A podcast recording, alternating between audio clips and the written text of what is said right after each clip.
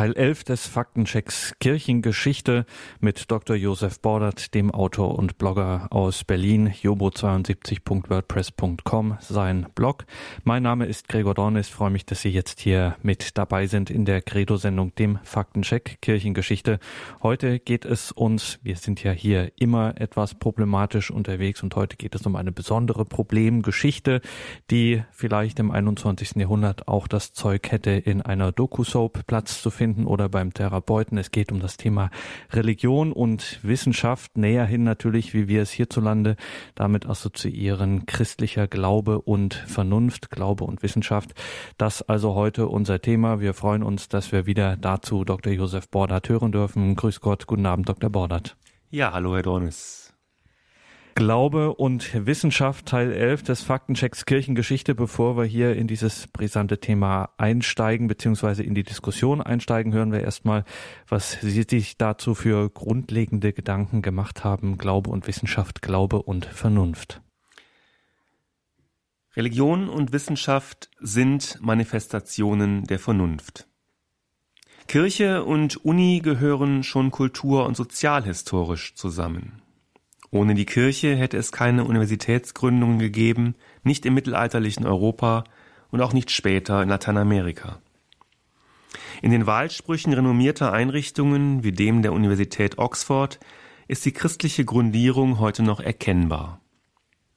Dominus illuminatio mea. Der Herr ist mein Licht. Psalm 27,1. Das ist der Wahlspruch der Universität Oxford. Christliche Wissenschaftler wie die Astronomen Nikolaus Kopernikus und Johannes Kepler wurden gerade durch ihren Glauben zur naturwissenschaftlichen Forschung motiviert, aber auch zu theologischen Studien im Falle Keplers beziehungsweise zu einer Promotion im Kirchenrecht im Falle Kopernikus. Auch Wissenschaftler, die heute gerne gegen den Glauben vereinnahmt werden, waren oft gläubige Menschen. Charles Darwin etwa der Priester werden wollte und noch in seinen Forschertagen, namentlich im Schlusskapitel seines epochalen Werkes On the Origin of Species by Means of Natural Selection or the Preservation of Favored Races in the Struggle of Life von 1859, der in diesem bekannten Werk meinte, I see no good reason why the views given in this volume should shock the religious feelings of anyone. Also ich sehe keinen guten Grund, warum die Ansichten, die in diesem äh, Werk vorgestellt werden, ähm, religiöse Gefühle schockieren sollten. Das wiederum sollte niemanden wundern, hielt Darwin die von ihm entdeckte Entwicklung des Lebens, die Evolution, doch von Gott, dem Schöpfer, inspiriert, breathed by the Creator, wie er schreibt, und vermittels seiner Gottes ewigen Gesetze der Natur realisiert. Darwin würde sich wohl im Grabe umdrehen, wüsste er, dass auf seinem Rücken, auf dem Rücken seiner Evolutionstheorie heute ein Kampf der Weltbilder stattfindet und dass dabei versucht wird, auf seinen Schultern stehend, jede Transzendenz und Geistigkeit des Entwicklungsprozesses von Welt und Mensch zu leugnen. Der Konflikt ist verhältnismäßig neu, ein Produkt der Moderne. Über Jahrhunderte gab es keinen Widerspruch zwischen der religiösen Andacht und der wissenschaftlichen Arbeit. Auch Fälle wie der von Galileo Galilei sprechen eher dafür als dagegen.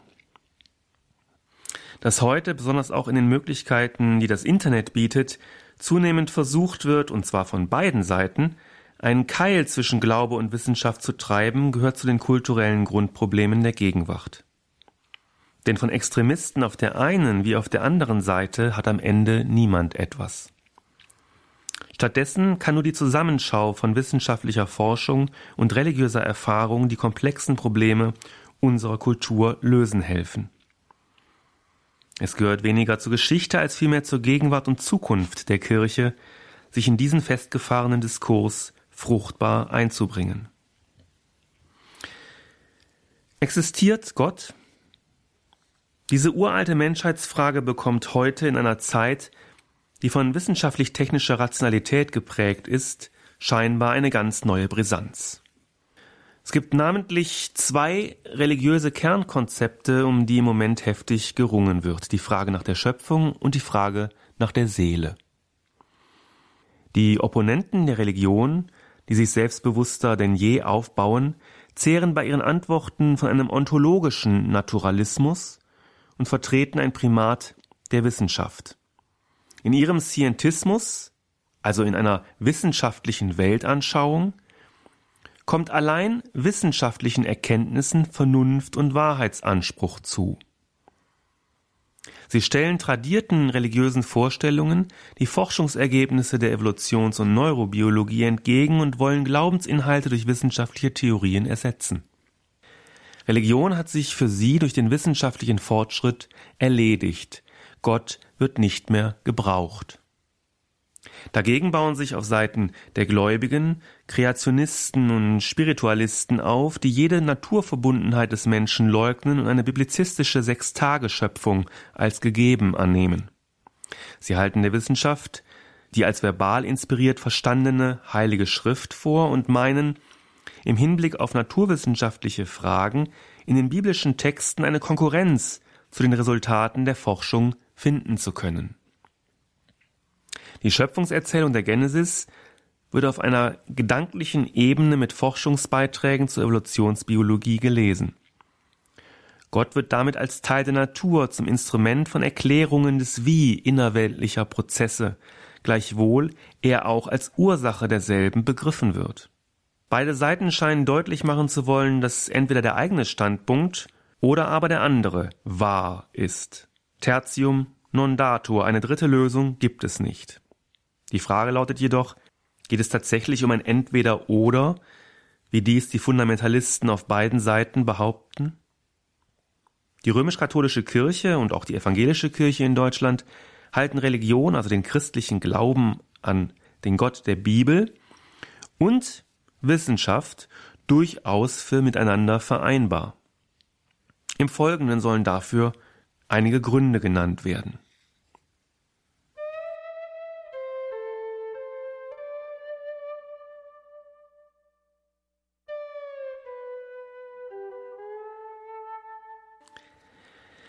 Zunächst ist zu zeigen, dass die Behauptung prinzipieller Unvereinbarkeit von christlicher Religion und Vernunft nicht haltbar ist.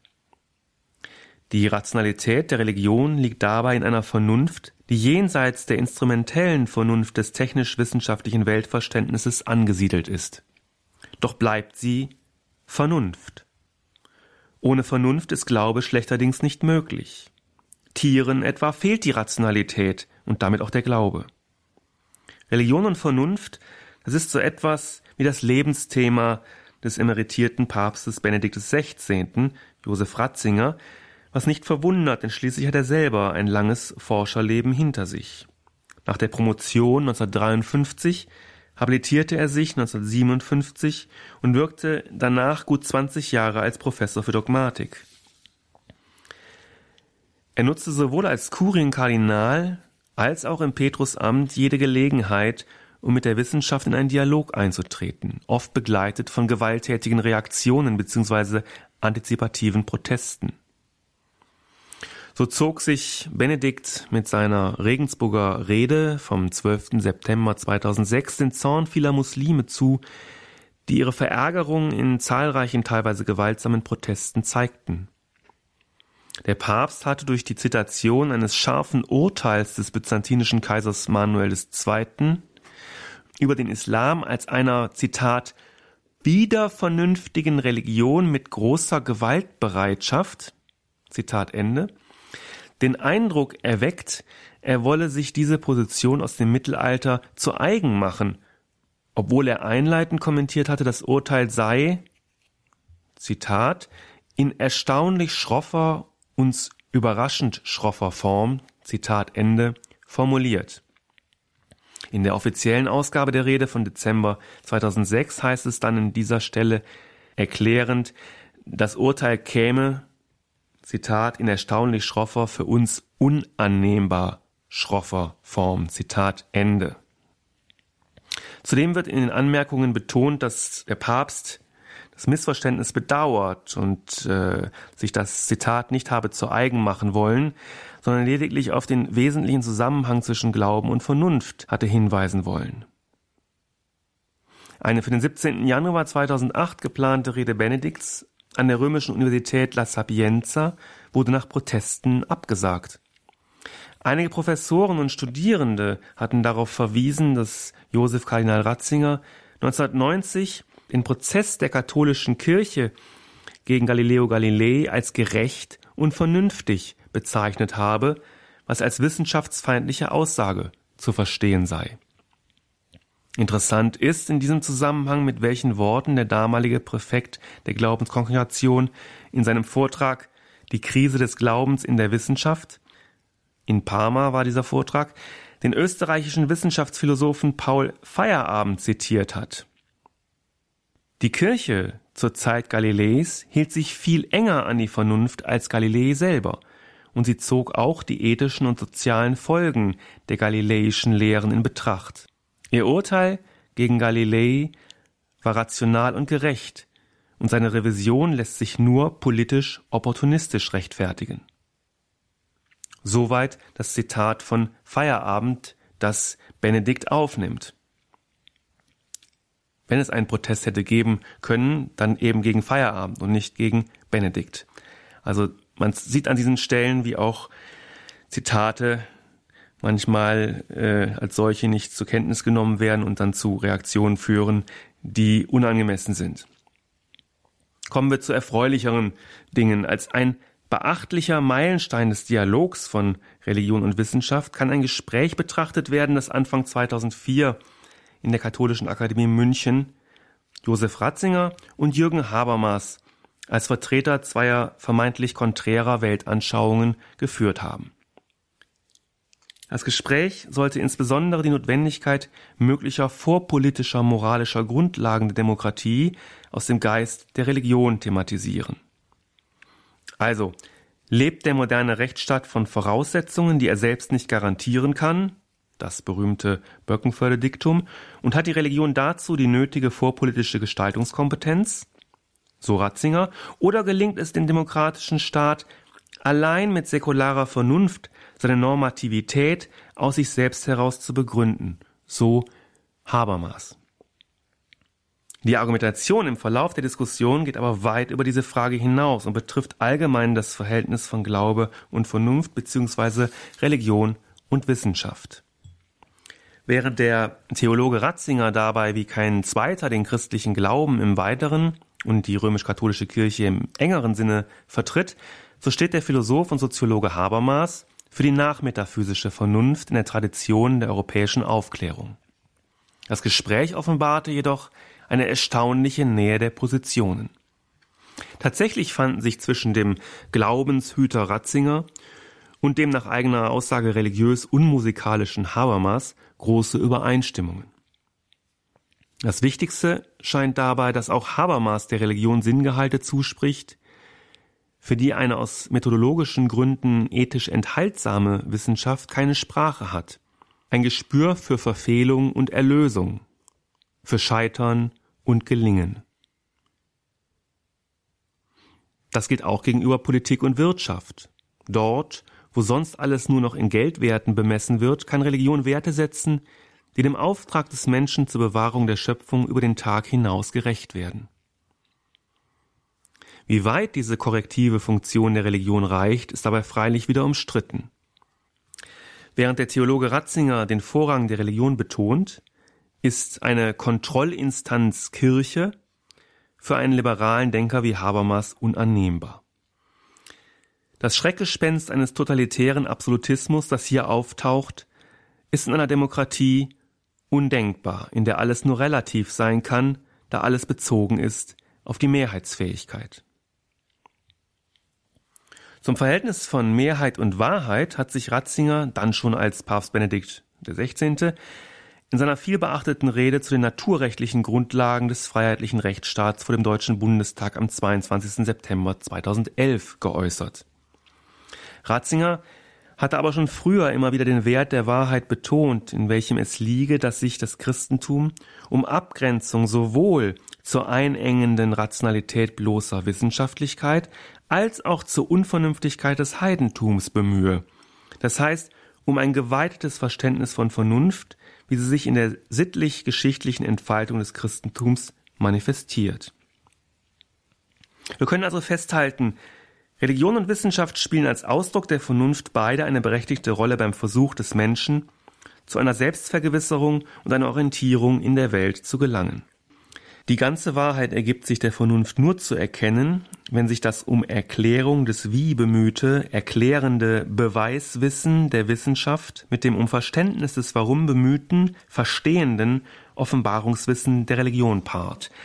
Wenn dem Forschen Aufstieg der Forschung neben dem Fortschrittswillen immer die Fähigkeit und Absicht zur demütigen Selbstbegrenzung erhalten bleibt, wenn der Ehrfurcht vor der neuen Erkenntnis die Ehrfurcht vor dem alten Gott innewohnt, ohne dass dogmatische Denkverbote bestünden, wenn stattdessen Denken und Glauben gleichberechtigt sich ergänzend zur Generierung von Wissen, Weisheit und Wahrheit dienen, kurz, die ganze Wahrheit ist dort, wo Religion und Wissenschaft als Modi menschlicher Kultur einander ernst nehmen und gemeinsam dem Menschen dienen wollen. Den Wahrheitsbegriff der Wissenschaft auf die Religion zu stülpen, ist so falsch, wie den Erlösungs- und Heilsanspruch der Religion auf die Wissenschaft anwenden zu wollen. Religion liefert kein Beweiswissen und Wissenschaft sorgt nicht für Erlösung. Was also spricht dagegen, die menschliche Selbstvergewisserung und Daseinsorientierung beiden Bereichen der Kultur gleichermaßen und gleichberechtigt zuzuweisen. Abgesehen freilich von einem Dogmatismus, wie er leider im Bereich des wissenschaftlichen und religiösen Fundamentalismus in Erscheinung tritt. Besonders im Diskurs um Schöpfung und Evolution lässt sich dieser Fundamentalismus aufweisen. Dabei ergänzen sich die Perspektiven auch hier – die Wissenschaft liefert Hinweise auf die Gründe und die Art dieser Entwicklung, also in Gestalt der Evolutionstheorie, und die Religion stellt Vermutungen zum Ursprung und zum Ziel, Zweck und Sinn dieser Entwicklung an, im Schöpfungsglauben. Zudem Theorien, die Naturvorgänge erklären, müssen mit den Naturgesetzen rechnen und können dies auch. Das ist der große Vorteil der Evolutionstheorie als Ergebnis der naturgeschichtlichen Forschung gegenüber Kulturtheorien historischer Provenienz, die mit der Konsistenz menschlicher Freiheit zurechtkommen müssen. Andererseits sind naturwissenschaftliche Theorien auf die Geltung von Naturgesetzen angewiesen. Das ist in der Ursprungsfrage ein Nachteil, denn diese stehen ja im Ursprung gerade noch nicht zur Verfügung. Im Ursprung sind die mechanischen Prinzipien als Explicanda, also als die Dinge, die zu erklären sind, noch nicht entstanden. So kann es also auch keine sie beschreibenden Gesetze und keine darauf verwiesenen erklärenden Theorien als Explanans geben, also als die Dinge, mit denen erklärt wird. Naturwissenschaftliche Aussagen über die Entstehung der mechanischen Prinzipien der Welt lassen sich also aufgrund der inneren Struktur von Naturwissenschaft nicht machen. Wer etwas über den Ursprung sagt, sei es als Biologe, Physikerin, Theologin oder Metzger, betreibt immer Metaphysik. Entscheidend ist, Naturwissenschaft stellt kein autonomes, abgeschlossenes System dar, sondern ist aufgrund ihrer Abhängigkeit von den Naturgesetzen in eine Vernunft eingebettet, die sich empirisch nicht ergründen lässt. Dies motivierte zahlreiche Naturforscher zu der Annahme, Gott als Garant der vom Logos vernünftig geordneten Welt müsse existieren, da nur aufgrund ihrer Gleichförmigkeit eine Verallgemeinerung von partikularen Beobachtungen durch die Formulierung von universell gültigen Gesetzen möglich sei. Dass etwa der Schöpfungsglaube naturwissenschaftlichem Forschen nicht nur nicht widerspricht, sondern historisch geradezu konstitutiv für die Entwicklung der europäischen Wissenschaft war, zeigt sich an vielen Größen der Wissenschaftsgeschichte, etwa bei Kopernikus, Kepler, Leibniz und Newton, die die Welt als Ergebnis der Schöpfung verstanden und daher in selbiger als ihrem Forschungsobjekt Rationalität und Ordnung erwarteten, also die Bedingungen dafür, dass es überhaupt möglich ist, die Welt zu erforschen.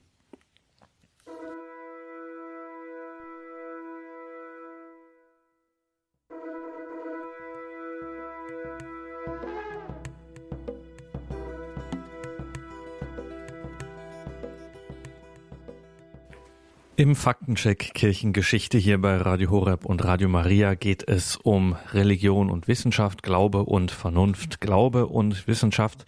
Wir sind hier wieder im Gespräch mit Dr. Josef Bordert, dem Autor und Blogger aus Berlin.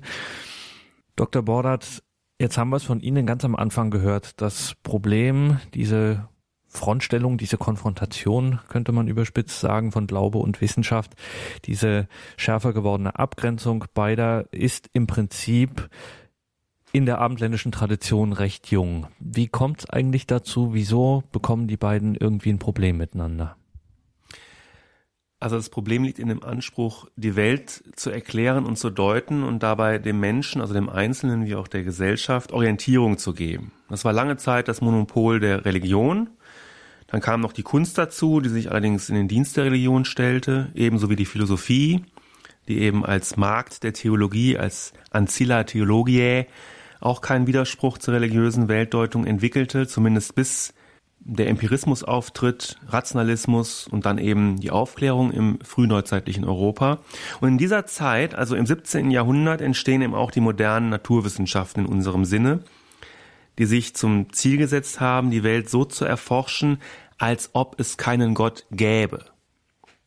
Ne? Konjunktiv. Und dieser Konjunktiv, den zum Beispiel noch Christian Wolff benutzt und der noch das ganze Denken des gesamten 18. Jahrhunderts prägt, fiel nach einer kurzen Pause in der Romantik ab etwa Mitte des 19. Jahrhunderts weg. Ne? Wird zum Indikativ oder sogar zum Imperativ.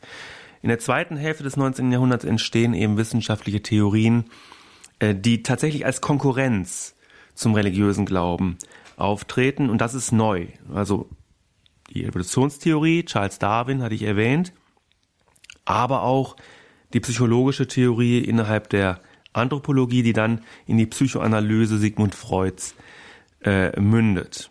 Ne, das sind die beiden Kränkungen des Menschen durch die moderne Wissenschaft. Ähm, also einerseits äh, der Gattung, Mensch, die plötzlich nicht mehr prinzipiell der nicht humanen Natur enthoben ist, und des Einzelnen, dessen Seelenleben sich plötzlich äh, quasi deterministisch erklären lässt, also richtig wissenschaftlich könnte man sagen. Und sowas ist ja im Prinzip äh, schon problematisch, nämlich die Wissenschaft von der menschlichen Seele, die Psychologie. Ja? Das entsteht eben und kränkt den Menschen und das ist im Grunde 100 bis 150 Jahre alt. Und vieles von den Diskussionen darum, auch vieles von den Abwehrreaktionen des gekränkten Menschen wiederholt sich heute im beginnenden 21. Jahrhundert im Rahmen der dritten Kränkung durch die Neurowissenschaften. Insbesondere eben durch die Hirnforschung, die das Seelenleben noch einmal weiter zu depotenzieren äh, scheint, zu naturalisieren scheint. Da hat die Computertechnologie dazu geführt, dass wir seit etwa 30 Jahren enorme Ergebnisse bekommen, bildgebende Verfahren und so weiter, die tatsächlich auch philosophisch und theologisch herausfordernd sind. Also um das nochmal zu vertiefen, ähm, Vielleicht können wir da noch mal ein bisschen tiefer einsteigen, warum das jetzt genau eben bei denen von Ihnen jetzt schon angerissenen Themen Schöpfung äh, und Seele in der Weise sich ja eskaliert könnte man sagen, aber sozusagen fokussiert. Das ist hier spielt sich sozusagen der Brennpunkt ab, Schöpfung und Seele. Ja, es sind eben die Bereiche, wo sich der Mensch auch kränken lässt, beziehungsweise wo er eben dreimal gekränkt wurde äh, meines Erachtens nach nicht nachhaltig bzw. endgültig, aber das wäre ja wieder weltanschaulich präjudiziert. Bleiben wir, bleiben wir bei der Frage nach den beiden Bereichen. Es sind äh, eben auch äh, gerade die Bereiche, in denen wir ähm, einerseits die größten wissenschaftlichen Fortschritte machen, also jetzt heute synthetische Biologie, Hirnforschung und so weiter, äh, wo aber andererseits immer noch Grundfragen des Menschen offen sind. Ja, wo kommen wir her? Schöpfungsfrage. Wer sind wir? Frage nach unserem Ich und unserer Seele, dem Prinzip unseres Lebens. Äh, und diese Fragen können eben auch Darwin und Freud nicht letztgültig beantworten. Äh, und Darwin hat das auch eingesehen. Freud, naja, vielleicht nicht so. Äh, und da stellt sich dann eben die methodologische Metafrage, können wir diese philosophisch-anthropologischen Fragen überhaupt überzeugend naturwissenschaftlich beantworten? Ja, so dass wir danach, äh, wie Wittgenstein es als Ziel des Nachdenkens definierte, zur Ruhe kommen, dass wir zufrieden sind mit der Antwort. Oder entziehen sich Phänomene wie Schöpfung und Seele dem Zugriff der Forschung. Und an dieser methodologischen Frage scheiden sich eben die Geister. Und im Prinzip gibt es äh, da drei Gruppen. Die einen sagen, die Wissenschaft wird es schon richten und damit religiöse Konzepte überflüssig machen. Ne?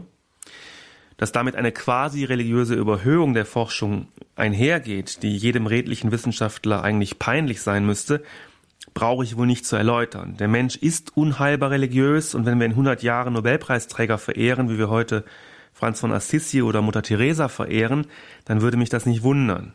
Man hat das auch gesehen im Darwin-Jahr 2009 oder auch im Einstein-Jahr 2005 wie diese äh, Herrschaften also als Popstars gefeiert wurden. Dagegen äh, kommen gerade noch wir Katholiken an, was Verehrungskultur betrifft. Ähm, also offenbar sind wir da durchaus bereit, als moderne Gesellschaft auch neue Heilige zu kreieren. Ne? Also das ist die eine Position. Die andere Position wäre, Wissenschaft ist eingebettet in religiöse und kulturelle Konzepte und da ja auch nur eine Ausdrucksform des Religiösen, eine Erklärungsstrategie, in der Religion weiterhin den Ton angibt. Und dann gibt es noch die, die sagen, das eine hat mit dem anderen in der konkreten Beantwortung von Fragen nichts zu tun, weil bereits die Fragen ganz anders gestellt werden. Also das erste wäre eben ein naturalistischer Scientismus, wie er von einigen Atheisten vertreten wird. Das zweite eine vergeistigte, spiritualisierte, im Grunde noch ganz verzauberte Weltsicht, wie sie bei einigen evangelikalen Christen, aber auch etwa in Teilen des Islam und auch in fernöstlichen Religionen auftritt. Und das dritte wäre die Position der katholischen Kirche, beziehungsweise auch einer über sich selbst aufgeklärten Wissenschaft, die um ihre Stärken weiß, aber auch um die begrenzte Reichweite ihrer Fragestellungen und damit auch ihrer Antworten. Im Faktencheck Kirchengeschichte mit Josef Bordert geht es heute um Religion und Wissenschaft, Glaube und Vernunft. Jetzt sind wir an dem Punkt, Dr. Bordert, wo wir nochmal genau sehen, also das Problem taucht beidseitig auf. Also es gibt auf beiden Seiten, sowohl auf Seite der Wissenschaft als auch auf Seite des Glaubens, bestimmte ähm, Radikalisierungen oder sagen wir Vereinseitigungen, die dann halt ähm, problematisch werden. Sie haben das so am Beispiel gemacht, der Evolutionismus beziehungsweise einer sehr einseitig verstandenen Interpretation neurowissenschaftlicher Erkenntnisse.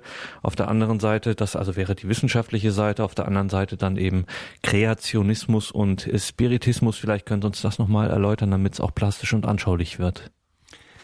Also ich bin zwar nicht der Programmdirektor von Radio Horeb, aber ich würde vorschlagen, wir machen zu den beiden zentralen inhaltlichen Themen nochmal äh, extra Sendungen, weil das jetzt wirklich sehr komplex werden würde und sehr umfangreich, wenn ich jetzt alles da ausbreiten würde, was es dazu zu sagen gäbe.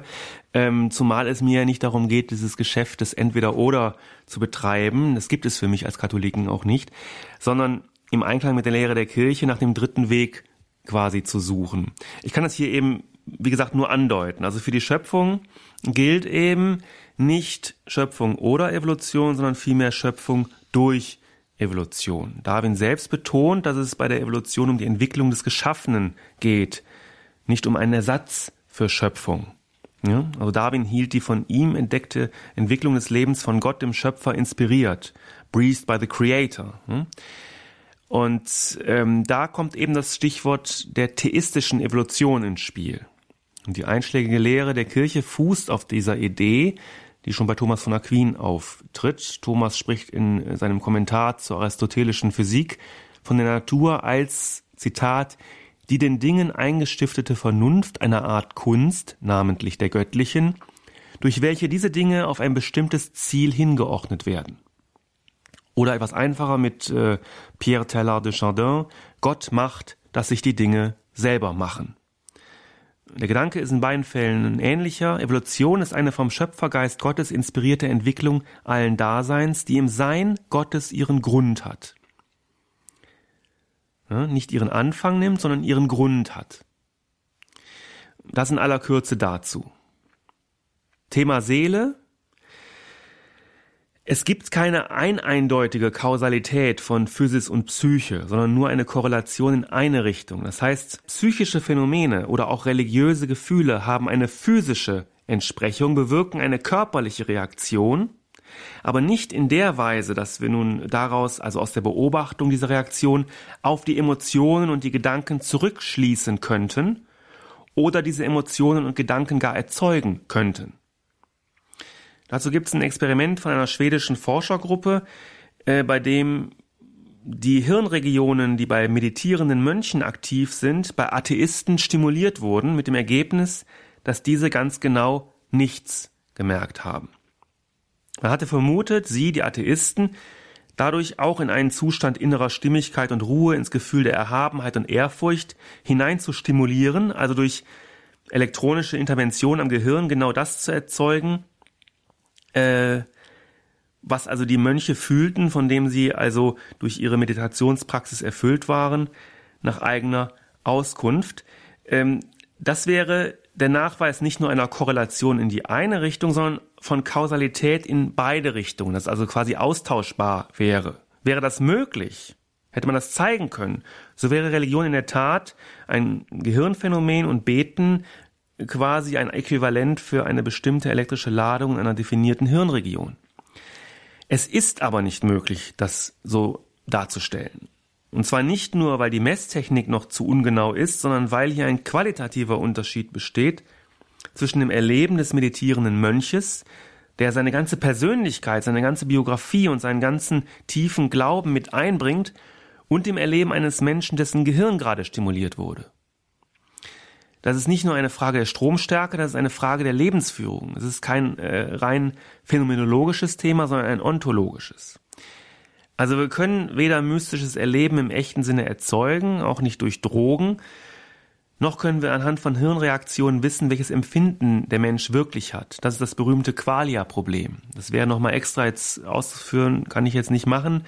Ähm, also man kann natürlich sagen, das interessiert mich ja alles nicht mehr, so genau will ich es gar nicht wissen. Aber damit sind eben die Phänomene, die man vorgibt zu untersuchen, weit unterbestimmt, etwa das Phänomen des religiösen Gefühls. Wenn ich es als religiöse Erfahrung ansehe, dass jemand das Gefühl hat, er sei eins mit dem Universum oder so etwas, dann werde ich religiöse Gefühle am laufenden Band erzeugen können. Nur trifft das eben nicht den Begriff des religiösen Gefühls oder der religiösen Erfahrung, zumindest erfasst es ihn nicht vollständig. Lässt sich zum Beispiel die religiöse Dimension von Leiterfahrungen unberücksichtigt. Es blendet Erfahrungen von Gemeinschaft aus, weil ja immer nur der Einzelne untersucht werden kann, also das ganze große Thema der Beziehung, das Inter, das, was zwischen ich und du steht und sich zu einer eigenen Quelle der Erfahrung entwickeln kann. Also ein hinreichend reduzierter, ja zurecht designter Religionsbegriff lässt sich vielleicht als Hirnphänomen ausweisen, nicht aber der Religionsbegriff, der dem christlichen Glauben zugrunde liegt.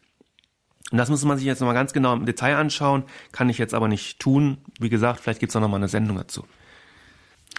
Das ist auf jeden Fall schon eingepreist, dass wir dazu auch mal eine Sendung äh, machen. Kommen wir zum Thema nochmal allgemein. Jetzt waren wir sehr konkret ähm, Vernunft und Glaube. Also wie Sie gesagt haben, ein Lebensthema von Josef Ratzinger, Benedikt dem 16. Ähm, Vernunft, Rationalität, der Glaube ist vernünftig. Jetzt müssen wir auch hier den Philosophen fragen, was verstehen wir denn überhaupt äh, unter Vernunft? Was ist damit gemeint? Äh, also wenn Sie dann mehr mehr ist als jene, wie Sie es genannt haben, instrumentelle Vernunft des technisch-wissenschaftlichen Weltverständnisses. Was ist mit Vernunft gemeint? Also Definitionen äh, sind bei philosophischen Begriffen immer so eine Sache. Aber wenn ich es auf den Punkt bringen müsste, äh, würde ich sagen, Vernunft ist die Fähigkeit des Menschen, sachangemessen zu denken. Und damit ist schon klar, dass es je nach Sache unterschiedliche Denkweisen geben kann, die jeweils vernünftig sind. Ja, wenn ich ein Sudoku lösen will, ist logisches Denken sachangemessen. Wenn ich einen Liebesbrief schreiben will, ist vielleicht analogisierendes Denken in möglichst blumigen Bildern sachangemessen. Und beides ist vernünftig. Und da sind wir beim Punkt, wieso steht denn eigentlich Dr. Bordert der christliche Glaube jetzt in der Moderne im Verdacht, genau das nicht zu sein, vernünftig, nämlich zu, im Verdacht, unvernünftig zu sein? Ja, es hängt eben genau mit dem Vernunftbegriff zusammen, der immer weiter verengt wird. Ne? Also der christliche Glaube ist nur dann unvernünftig, äh, wenn man Vernunft entsprechend eng definiert und im Ergebnis sozusagen falsch äh, versteht. Ne? Wenn man zum Beispiel Vernunft mit logischem Denkvermögen gleichsetzt. Ne? Das kommt oft hin, weil wir eben in einer zweckrationalen Welt oft logisch geordnete Strukturen vorfinden, aber manchmal eben auch nicht.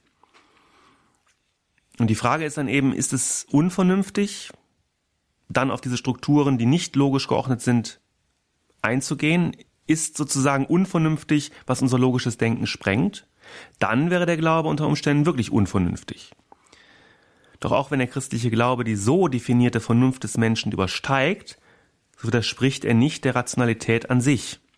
Nur wenn man ausschließlich diejenigen Zusammenhänge als vernünftig ansieht, die unserer sinnlichen Wahrnehmung unmittelbar zugänglich sind oder die sich durch formallogische Schlüsse aus Beobachtungen ableiten lassen, kann man religiöse Aussagen, Aussagen des Glaubens als unvernünftig betrachten, weil sie in eine andere Klasse von Aussagen gehören.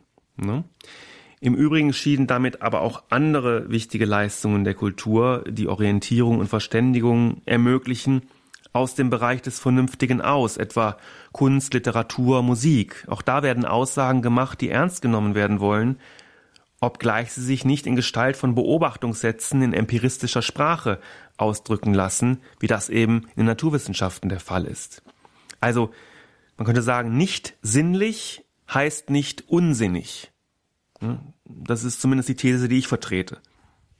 Und da müssen wir jetzt praktisch werden, Josef Bordert. Inwiefern ist der christliche Glaube denn nun vernünftig? Also vernünftig ist der christliche Glaube zunächst insofern, als seine Repräsentanten, also Personen, Institutionen, die Dinge, die Aussagen, die unsere so eingeschränkte Rationalität sprengen, von Beginn an einer ständigen, strikten und strengen philosophischen Durchdringung anheimstellten.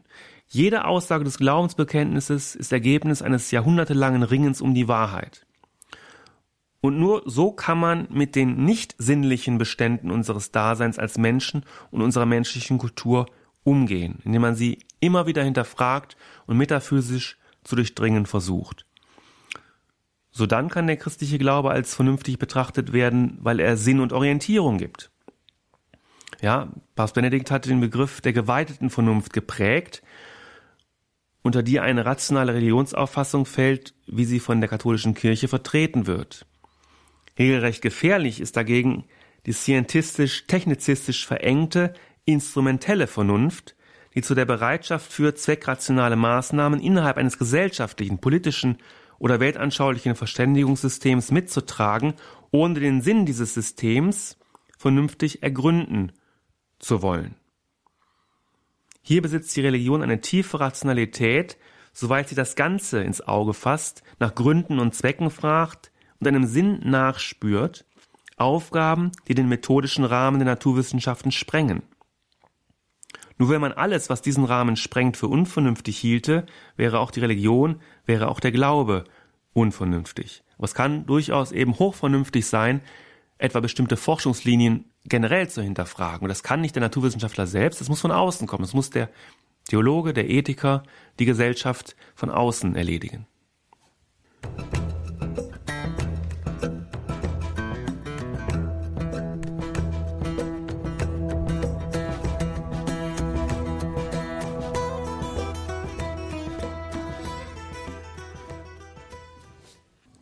Im Faktencheck Kirchengeschichte geht es heute um Religion und Wissenschaft, Glaube und Vernunft. Mein Name ist Gregor Dornis. Ich bin im Gespräch mit Josef Bordert, dem Autor und Blogger aus Berlin. Dr. Bordert, jetzt haben Sie dieses berühmte Gespräch in der Katholischen Akademie Bayern Anfang 2004 zwischen Jürgen Habermas und Josef Ratzinger ähm, erwähnt. Das hatte damals Schlagzeilen gemacht. Alle rieben sich erstaunt die Augen, wie große Übereinstimmungen zwischen den beiden äh, doch letztlich am Ende herauskamen. Jetzt hat man die beiden natürlich damals eingeladen, äh, mit dem Ziel, zwei konträre Positionen miteinander ins Gespräch zu bringen. Was sollte hier an Positionen aufeinandertreffen? Jürgen Habermas, Josef Ratzinger. Ja, im Prinzip sollten zwei ähm, Gesellschaftsanschauungen aufeinandertreffen. Eine naturrechtlich fundierte, daher vorkonventionalistische und in gewisser Hinsicht statische, gottgegebene Gesellschaftsorganisation, in der Religion den Sinn stiftet. Das wäre sozusagen Position Ratzinger. Und eine kontraktualistisch, konventionalistisch, kommunikativ, sich immer wieder neu selbst aushandelnde Gesellschaft, die eben damit ständig in Entwicklung ist, in Veränderung, dynamisch, in der der Prozess der Aushandlung, also der Diskurs selbst, den Sinn stiftet. Das wäre die Position Habermas. Worauf man sich schon vorher hatte einigen äh, können, das ist eben ein, eine Art ethischer Universalismus. Das heißt, es gibt auch im Diskurs Regeln und Grenzen unter Berücksichtigung des Wahren und Guten. Das ist zumindest bei Habermas selbst nie eine Frage gewesen. Und zudem, und das ist bei Habermas jetzt schon durchaus erstaunlich, man konnte sich eben auch auf die funktionalistisch bedeutende Rolle der Religion für die moderne Gesellschaft einigen.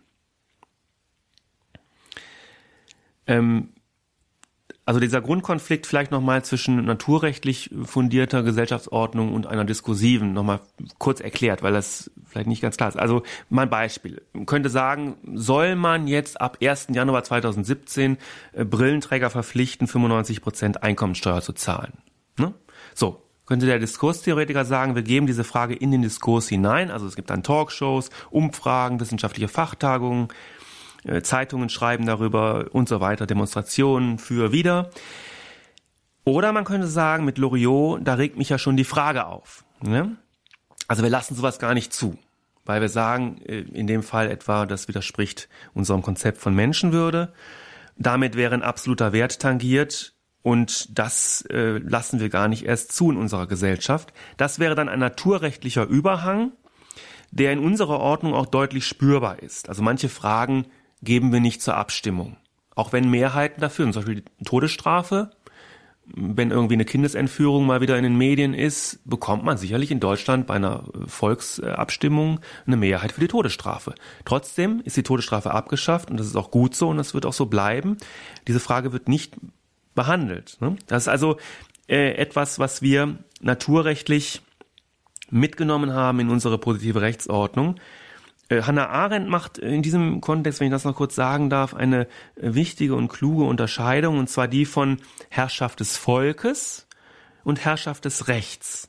Man muss eben erkennen, dass auch demokratische Normen, demokratisch zustande gekommene Normen, die 99 Prozent Zustimmung in der Bevölkerung finden, unter Umständen falsch sind, unter Umständen Unrecht sind.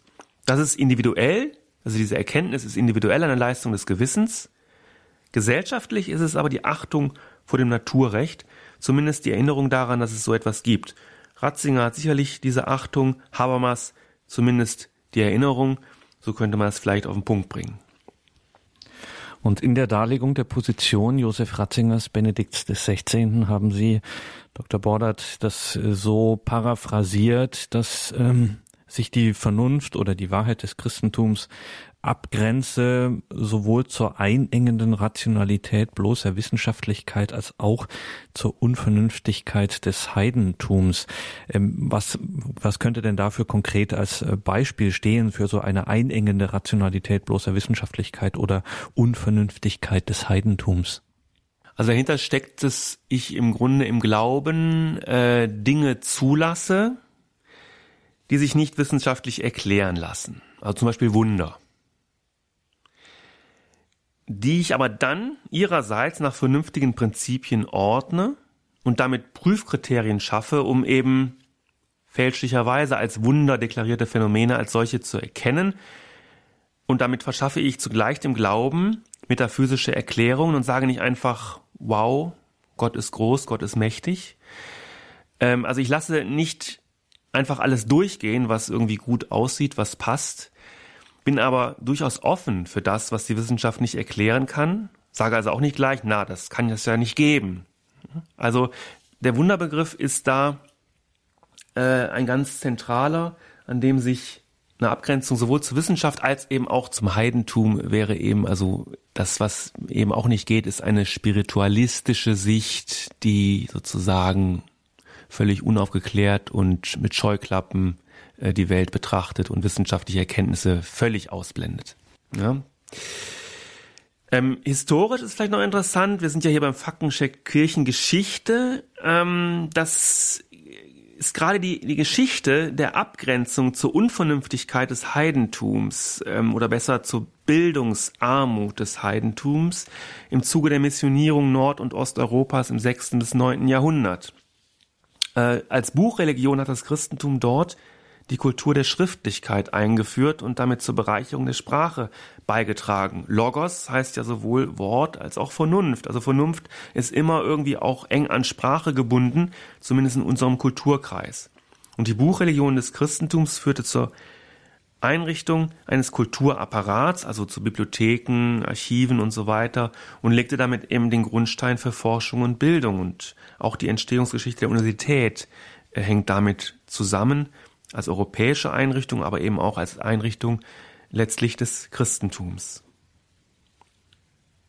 Das hört sich alles, ähm, Dr. Bordert, wenn Sie das auch, ähm, wie Sie es im Vortrag gesagt haben, ähm, hört sich das irgendwie alles richtig schick an, dass das irgendwie zusammengeht, so die Wissenschaftlichkeit einerseits und der Glaube andererseits, wenn die sich ähm, ergänzen und beide äh, miteinander auskommen. Jetzt haben wir aber doch auf beiden Seiten immer wieder den Anspruch, wir treten nicht im Doppelpack auf, sondern wir haben hier eine ganze Wahrheit. Das heißt, der Glaube steht immer auch für das, für das Ganze, für die ganze Wahrheit.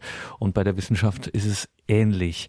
Wie geht denn das letztendlich so zusammen, dass man auf der einen Seite diesen Anspruch nicht verletzt, äh, und damit zum Beispiel der Wissenschaft äh, die Freiheit und auch der Religion beispielsweise die Geltung äh, nimmt. Also wie, wie bändigt man ähm, beide ohne sie einzuengen, ohne ihnen sozusagen diesen großen Anspruch, den sie haben, zu nehmen?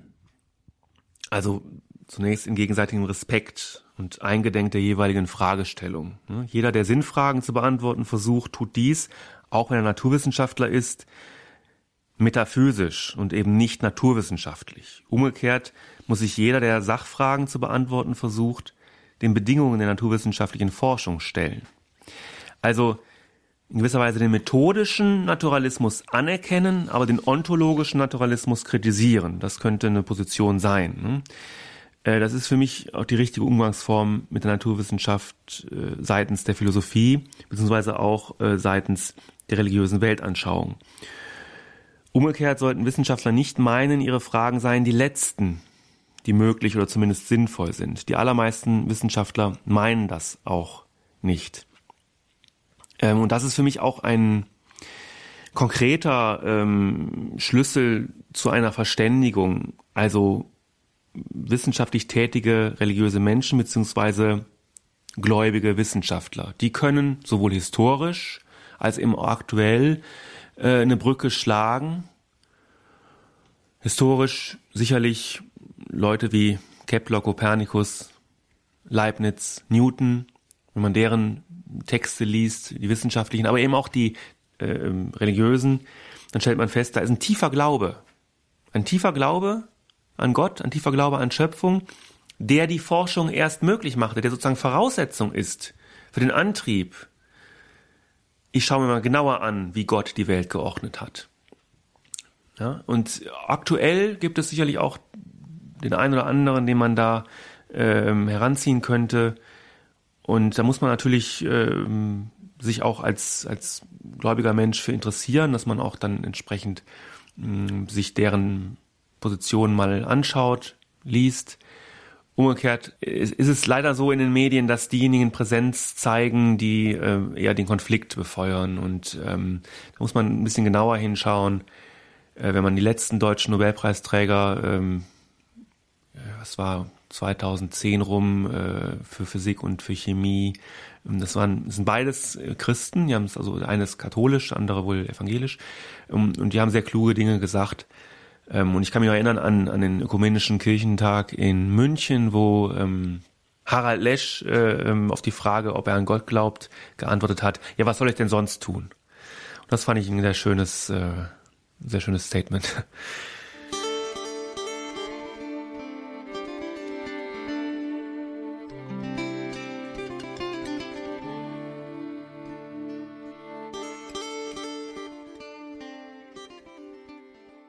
Das war der Faktencheck Kirchengeschichte zum Thema Religion und Wissenschaft, Glaube und Vernunft.